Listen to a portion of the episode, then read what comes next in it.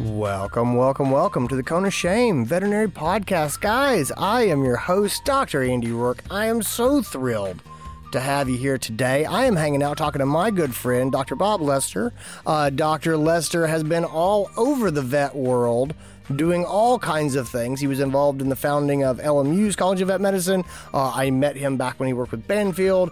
He is currently with WellHaven Pet Health. Um, he just does a ton of stuff, and he has a great worldly perspective. I'm talking to him about an article that he wrote in our inver- interview I miscite the article as being from, I think, AAHA Trends magazine, which is a great magazine, uh, but it was not where this article was. Uh, this article was actually in Vet Advantage magazine. And so I put a, a link to that in the show notes as well. Anyway, great conversation about shortage of vets and how we get out of this hole. I hope you'll check it out. In the meantime, just real quick reminder if you have not registered for the April Uncharted conference, time is running out and you want to do that. This is our marketing and strategy conference. It is a virtual conference and it is uh, it is the flagship of Uncharted. We talk all about practice strategy, uh, strategic initiatives, setting priorities, working efficiently. Uh, communicating effectively with clients, especially if they're not back in your uh, in your vet clinic full time. Uh, if you're still doing curbside, things like that. So anyway, it is a fantastic experience for anybody who wants to grow their practice as far as size, or who wants to grow it as small as far as smoothness and efficiency. So anyway. Uh, head on over uh, to the link. I'll put down the show notes, and I would love to see you April 22nd through the 25th. Without further ado, let's get into this episode.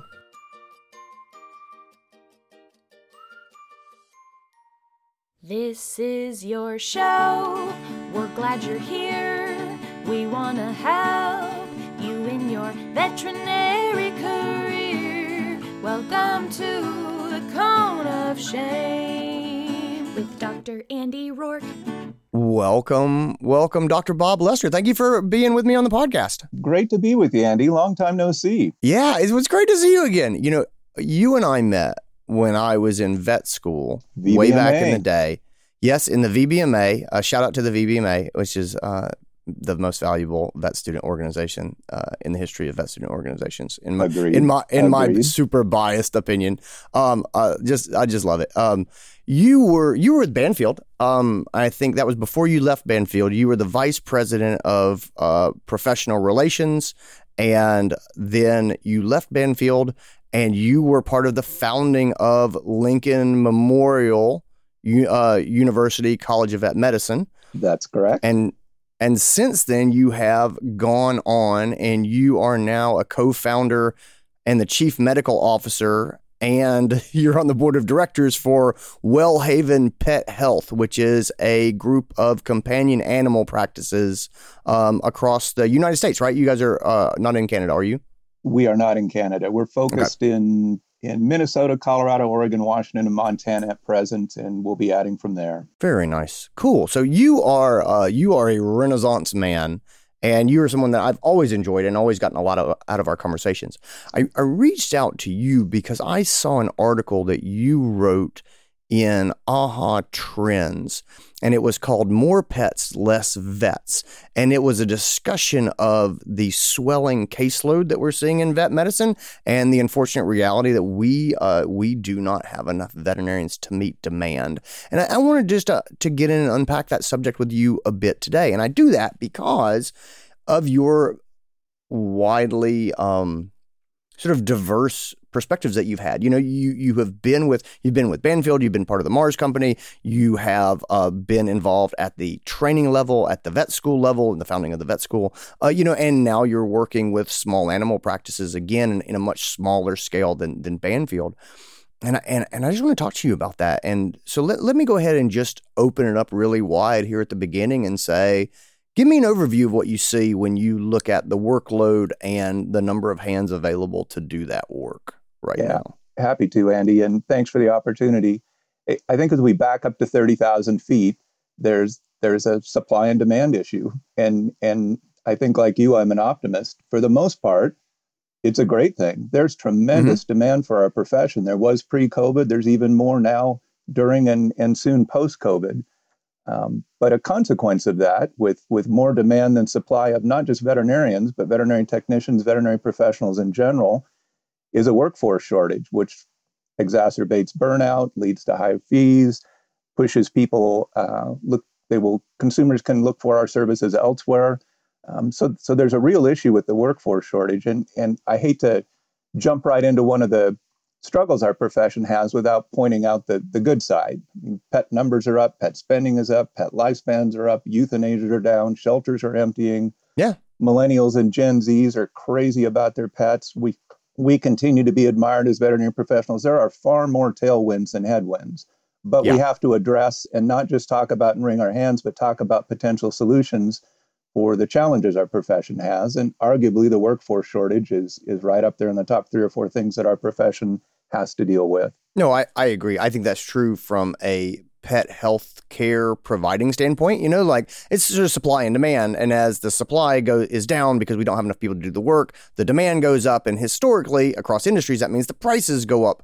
And I don't think that most of us want to raise the price of pet health care. You know, I, I it's actually it's funny. I just had an interview with uh, Dr. Michael Blackwell, and we talked about pet health equity barriers and getting, yeah, yeah, exactly, and getting care for people who have financial hardship, and and uh, and so I, I don't think any of us want our prices to keep going up more than more than they have to, and so that's while that might be great in some industries and you go just raise the prices i think a lot of us struggle with that and then i i know that you've seen this as well just the the burnout strain that we have in our profession. it, it is just hard. I talked to a veterinarian uh, a couple of days ago who's just in tears because she's uh, she has a young family and her husband travels for his job and she's working herself to death and she feels this obligation to be there and to see these pets and um and and gosh my heart breaks uh, breaks for her. Um, she's not alone and she's not uncommon, no.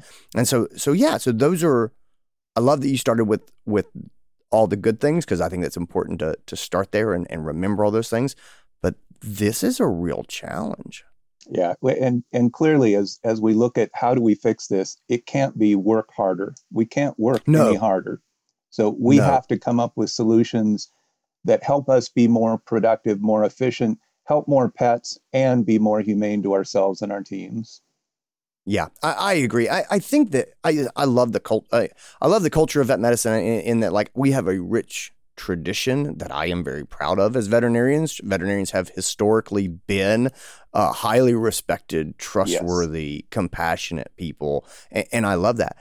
One of our attributes historically has been that we work damn hard, you know, and uh, and that's great but I do think that we're reaching the uh, you know the limit to that. At some point, you say you just you cannot solve the problem at some point by working harder, and I I think a lot of us are smashed squarely against that ceiling. Without a doubt, doubt, we have a culture and ethos of putting pets before vets, and vets have to mm. back up and put themselves first and their teams, and and that as obvious as that sounds, we, we don't do it well. Like the, your friend that you're talking about in tears Clearly, yeah. she's putting her profession ahead of her life. And I get that. As a baby boomer, we were raised to do that. It's life before work, but that's that's not sustainable. That's not healthy. Yeah, I, I think that that life actually. Yes. Well, yeah, I know. I, I think that's I think that's got to be the mantra. The, the big way I keep coming back to is just saying, "Hey, look, guys, this is not about seeing all the pets today. It's about seeing all the pets over the course of your career. Yeah. And you're not going to have a long career if you don't set some boundaries and say, this is what I can do today. And, you know, and, and, and rein it in. So, you know, it, it's a marathon and you just can't run wide open in a marathon. You're not going to make it. And, yeah. and that, for me, that has helped. That helps me keep some perspective. And then also, I think other people kind of hear that when I say, um, if the goal is to do the most good possible, you have got to pace yourself, uh, or ultimately the the total amount of good you do is going to be less than had you rested when you needed to early on. So I, I, I think I think that that's good headspace. At another point, I I don't think you know that doesn't get us out of this hole. You know exactly. what I mean? As so saying we're overwhelmed and what's the treatment? Yeah. exactly right. Yeah, you go, okay, uh, I hear this, Andy. Don't maybe don't we can't work ourselves to death. You still have not solved the problem of exactly how do how do we get out of this? Like what what what does the future look like? So let me put that question to you in saying, okay, we've identified the problem. We're in agreement uh, that this is a continuous, ongoing stressor. How do we get, how do we get out of this hole? Well, again, we have to reemphasize it's not working harder. We can't work Right. any harder. And I see kind of four big buckets of, of solutions out there for us to reach to. And no huge light bulbs, no big surprises. People are aware of them already. But the four I see are, are one is talent, is particularly veterinary technicians. How do we better embrace team healthcare delivery? Physicians do it, pharmacists do it, dentists do it veterinarians, we are still fiercely independent, count every pill, develop every x ray chart, every note. We've got to embrace uh, team healthcare delivery, specifically through empowering our, our veterinary technician nurses. Second's technology. Again, in a pre COVID, our profession was probably 20 years behind the times. COVID has accelerated that. We're only 10 years behind the times now, but there's still technology we have to embrace. Our primary consumer, as well as our primary workforce, are millennials and Gen Z. They are all about technology, and our profession is still largely living on paper and telephones, and that's not what our consumer is looking for. Um, I'm a big believer for a third. So, technicians, technology. Uh, another solution to unpack is I'm a huge believer in preventive care. We have, again, a culture of reactive care. That's what we were taught in vet school. We were taught, taught in referral hospitals. And reactive care is really inefficient. It's really stressful. It's really expensive. As we Yeah. pivot towards proactive care, I think we can go a long ways towards adding efficiencies as well as helping um, burnout. And then perhaps lastly is to just look at the supply. Um, talk to your deans, talk to the COE. We can raise class sizes. We can generate more classes coming out of vet school. Um, the COE historically, the Council on Education, is a wonderful group. I was a member of, of their site visit teams for years, and they do a great job in guarding the quality of education. But there's been a, my opinion, a bias towards keeping class sizes down. And 10 years ago, that might have been for good reason. One, there were only Mhm. so many seats, there were only so many microscopes, there were only so many cases in the teaching hospital. None of those apply anymore. With virtual learning, with distance learning, number of seats doesn't matter, number of microscopes doesn't matter. With distributed education, you can reach outside of a tertiary care teaching hospital to get wonderful training experiences in the clinical year. So I, I think there's a real opportunity to increase class sizes um, to, to help with the supply. And then uh, on technicians, I should mention again with supply, there's 8,000 plus vet techs coming out of school every year in the US, 3,000 plus vet students. If we kept them all, we'd be fine. There'd be two and a half, three techs for each of us, Andy. We don't keep them. So we've got to empower, pay them, honor them, and keep them in the profession. So, kind of four different buckets that I think of, um, and you probably can think of others, but those are where I really focus on how we can work, how we don't have to work hard. How do we help more pets without working harder? That's I think for so you play right you play right to my heart too. I I, I think that the the point about technicians is is really great, and I, and I don't think a lot of people grasp the importance of retaining our technicians, and so I I I, love I love how you're coming at this. Let's talk. Um, where do you want to talk about this? So, do you want, to just start back at the first bucket, and we'll talk about some team healthcare and and uh, what sort of approaches practices can take or are taking to start to increase their um, their ability to spread the workload out across the team? completely and and that to me is the lowest hanging fruit we it's Yeah. it's just there for the taking and many of our colleagues are doing it there are great examples um, out there um, but that that's a great place to start andy Yeah. So I guess what you would just generally sort of say is start to look at our at our workflows and, and figure out how to delegate, how to delegate communication, how to how to get delegate um, just I don't know, just just the work of the practice and just trying to get that off of the hands of veterinarians. Is that correct? exactly i mean for every physician there are about five licensed empowered well-paid paraprofessionals around them for every dentist there are three if you look at bureau of labor statistics stats there's about one vet nurse per vet I mean, that's just not a model that sustains good health team care delivery. Um, we've got to reach out. Veterinarians need to remember we only have three or four jobs. We diagnose, prescribe, and do surgery and build relationships, I would argue. Yeah. And beyond Yeah, that, that. give it away. Give it away. It's not ours to do. Yeah, I, I agree. I think um, I had some ideas. Why do you think veterinarians struggle so much to delegate this stuff away? Well, a couple of thoughts. And one, I'm optimistic. I think millennials and Gen Zs are are far more about teamwork than perhaps my boomer generation. I think you have to go way back in time to James Herriot, and and it's the farm boy male is a veterinarian that jumps in a truck and does everything alone and would never ask for help, would never delegate, and that gradually has evolved to you start seeing some companion animals, but you still do it alone. You don't delegate, and sadly, that culture I think is starting to break down with with younger, smarter generations. But I think that's what our profession is built on, and it's not all bad. That generation right. also resulted in the respect that we have with society for for the good we do. Yeah, well, there's it's one of those one of those shades of gray where where is the line between self reliance and uh, an inefficiency of not of not leveraging your help. You know, I, yep. I, think you're right. I think we've we've classically been on the self reliance. I, I would make the point that I, I, don't know that our current educational system sets doctors up to use support staff very well. Uh, you coming out of the vet school background, how do you feel about that? Oh, completely agree.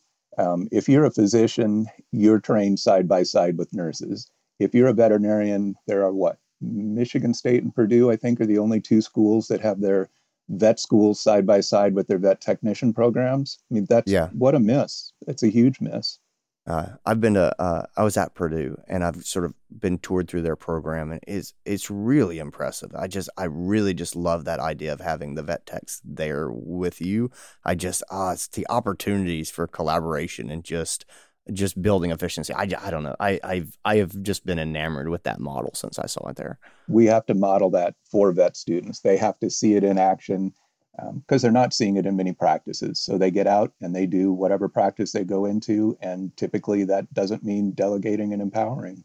I saw that Ban- Banfield has kind of been beating the drum because they started their technician appointments. Yes, just just about a year or so ago, and I saw uh, Dr. Molly McAllister, who's their chief medical officer. Yeah, she's who. I'm a huge, Oh, she's so great. I'm such a huge fan of hers.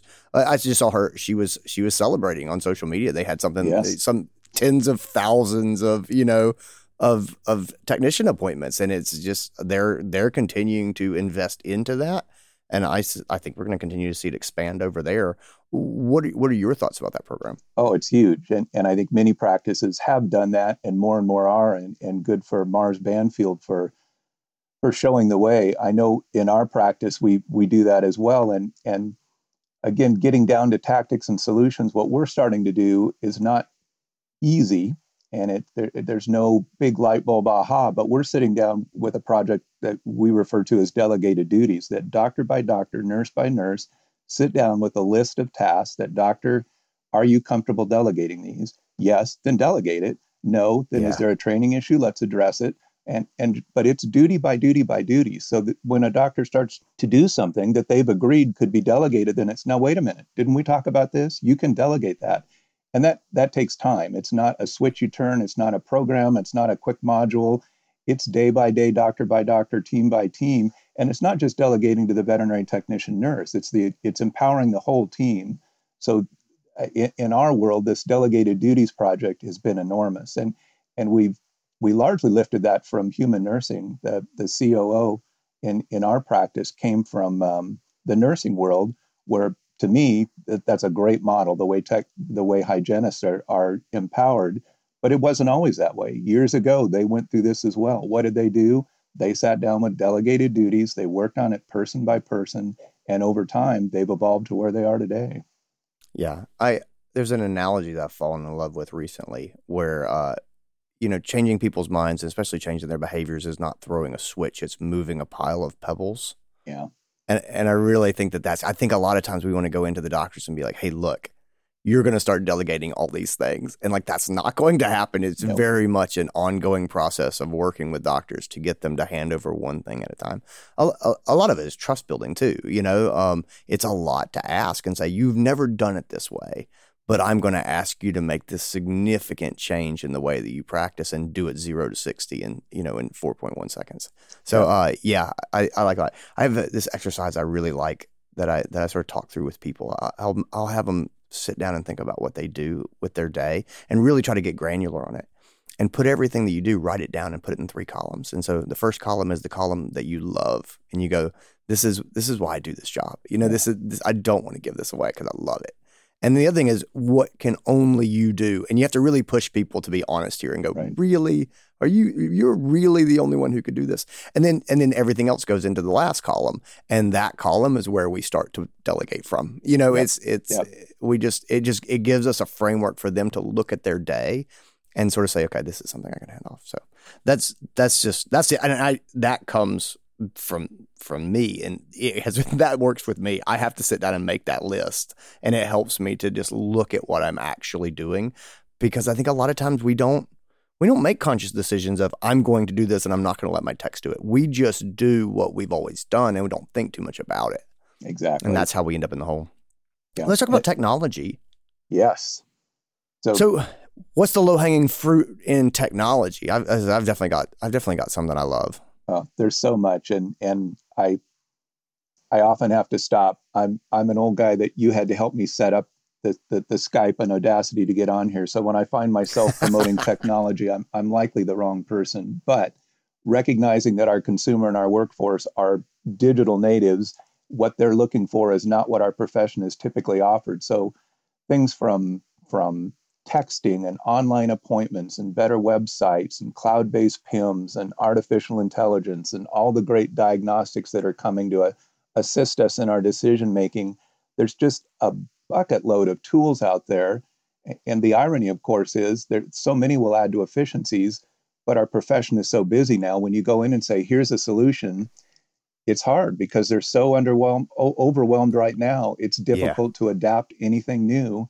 So it, it becomes just classic change management. I, I have to prove to you that the pain of, of trying this is less than the pain of what you're in right now. And, and that Yeah. that's often a challenge. No, I agree. I, I I think when we talk about technology, you really have to split things up into the uh, into immediately useful, make a difference on the ground right now versus the long term play. And I think a lot of people out there beating the drum for technology don't do a really good job of this. And so I have a very controversial, uh, not sexy take on telemedicine, uh, you know, and sort of virtual visits. And it is that they're fine. they're Yeah. they're fine. Uh, It's another most of us don't have. Yeah, they're super cool. Most of us don't have the bandwidth to add them into what we're currently doing right now.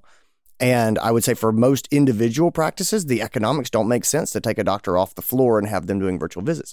That said, I think there are ways to do this. You know what I mean? Uh, there's there's economy of scale and there's all these things. And so don't hear me and, and think I'm saying this is not going to go anywhere.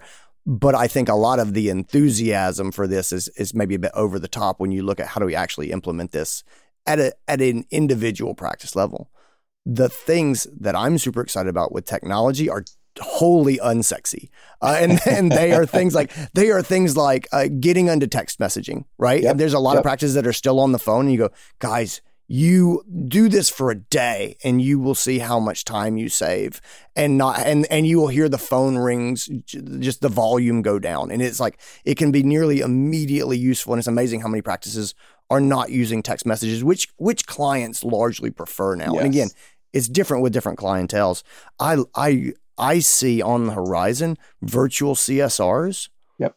And you're starting to see some of these companies that are coming up and doing virtual CSRs where when your phones get overwhelmed, you can flip over and have your, you know, your third party provider pick up the phone from your practice and start scheduling appointments for you. And like, you know, this is this makes tons of sense. Yeah. And so I I like I like that a lot. I agree with you. When you look at technology, that's such a broad field. There's diagnostics, there's medicine, there's so many things. But in the communication domain, technology, I think, is where the low hanging fruit is. And you're right, there isn't, it's not particularly sexy. We're, we're testing um, just what you described a virtual CSR in a couple of our hospitals now. There's, there's just huge opportunity there. Oh, And- you know, I saw it coming. I started, started jumping in. I, I saw it coming a, couple years ago when uh, I started having friends, and they're they're just amazing rock star technicians. Would move away, and my friends would be like, "Wait, you don't have to quit your job. You Yeah. can do this from yeah, Albuquerque. Let me get you set up." and I think that's one of the objections that many of our colleagues have is, hey, this profession is all about relationships. It's all about face to face. It's all about me in some cases, which is you can take technology, specifically some of the communication tools, and deepen that relationship and increase those touches. And as I've been thinking about it lately, and I'm I'm in the back of my mind, I'm kind of drafting a future uh, article on this. Is is imagine Tony Stark as a veterinarian. So Tony Stark is a great pro- he, he's a problem solver. He's bright. He gets things done. He's successful.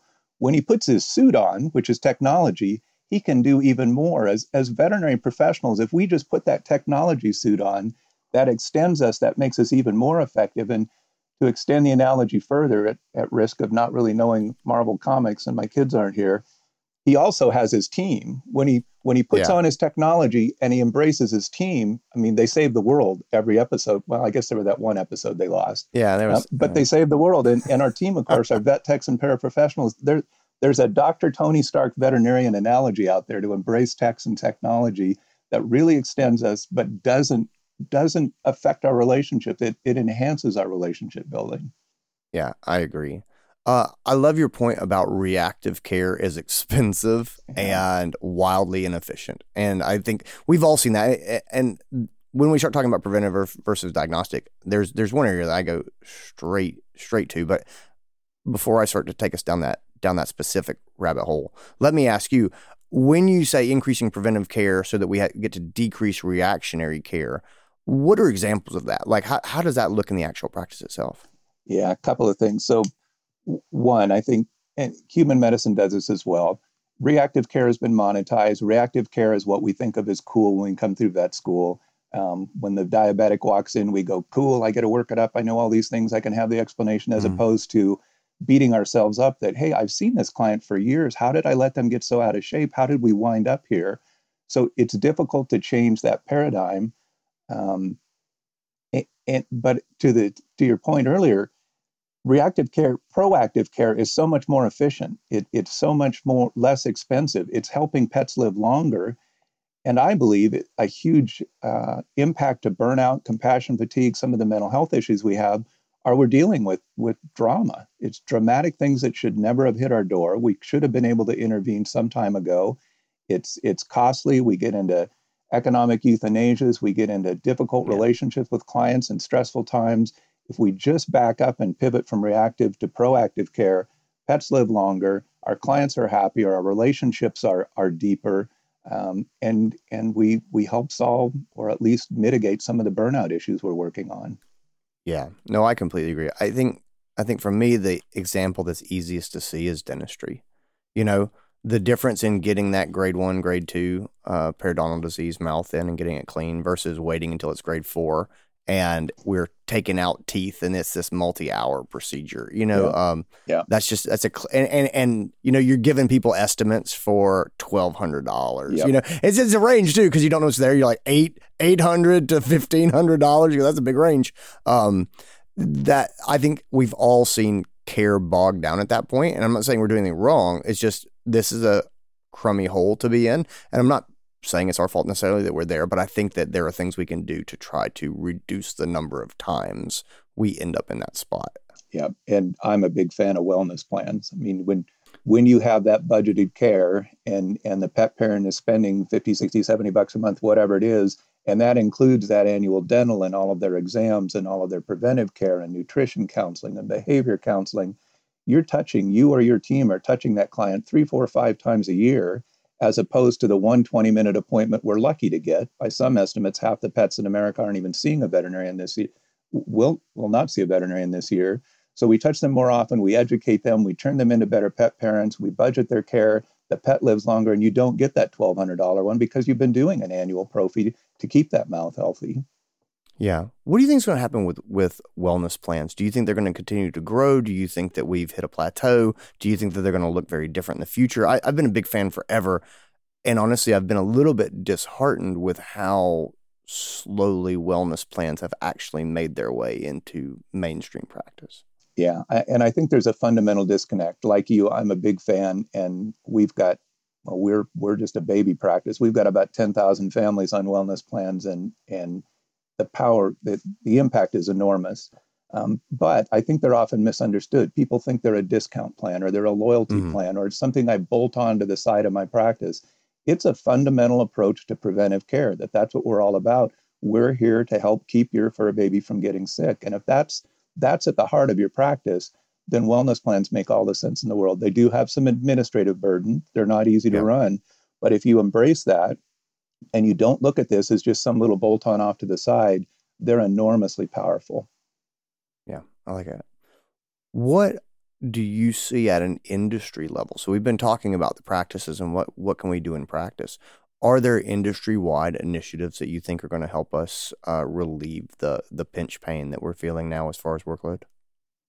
Yeah, that's a good question. I'm not giving it a lot of thought. As I look at the issues our profession faces, um, AAVMC is doing really some really nice things with diversity, equity, inclusion. Um, Michael Blackwell and others are really looking at at barriers to care, um, cost of education. There's some work going on. Wellness, everybody's working on. I don't see anybody really focusing on the workforce shortage yet. Well, it's it's one of those flat forehead obvious things. You can't talk to a veterinary professional that isn't struggling to hire and acknowledge yeah. this. I don't see the flag really being waved anywhere.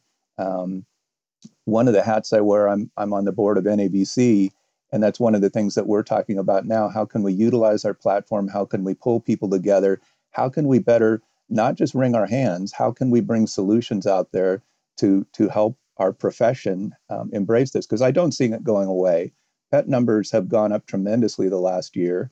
And there are those that are concerned that suddenly offices are going to open up tomorrow. People are going to go back to work and they're going to take that COVID pet and take it back to the shelter and resurrender it.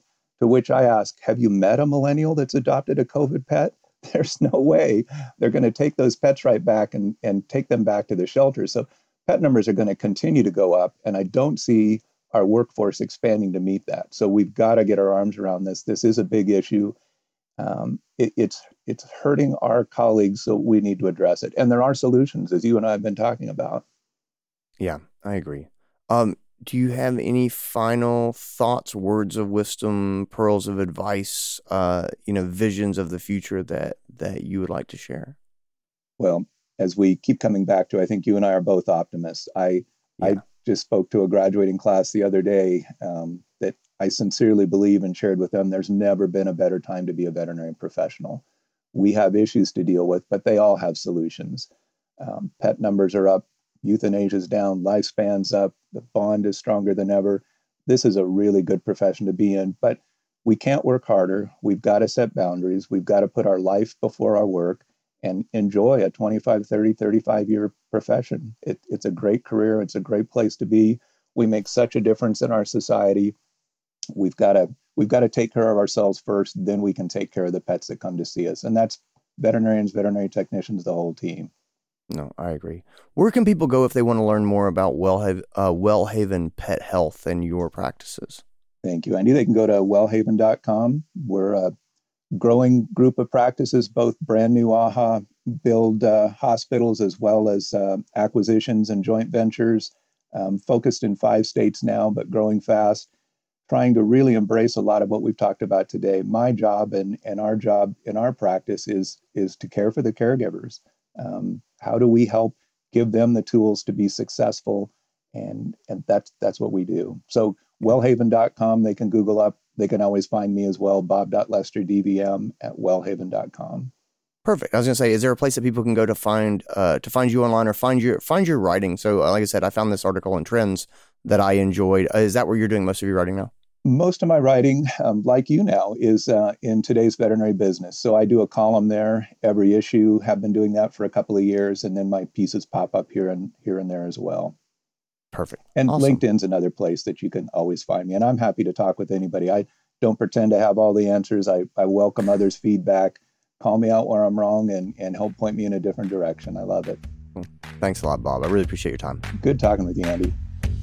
And that is our episode. Guys, I hope you enjoyed it. I hope you got something out of it. I hope it made you feel good. I hope it gave you food for thought.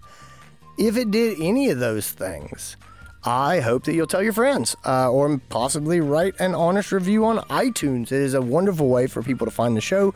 It gives some validation to what we're doing. And as of the time of recording this, we have 99 reviews, which means if you go and write a review on iTunes of this podcast, you could be the 100th reviewer. And I don't know what that gets you, but I feel like it should get you something. There will be some sort of karmic trophy that I'm pretty sure you can expect to receive if you're the hundredth reviewer of this podcast. So anyway, I'm just gonna put that put that out there. Just do with that. You can pick it up if you're feeling it, or you can just walk right around it. But either way, just want just wanted to say that, gang. in all seriousness, take care of yourselves. Be well. Remember that you are important and you do important work. I will see you next week.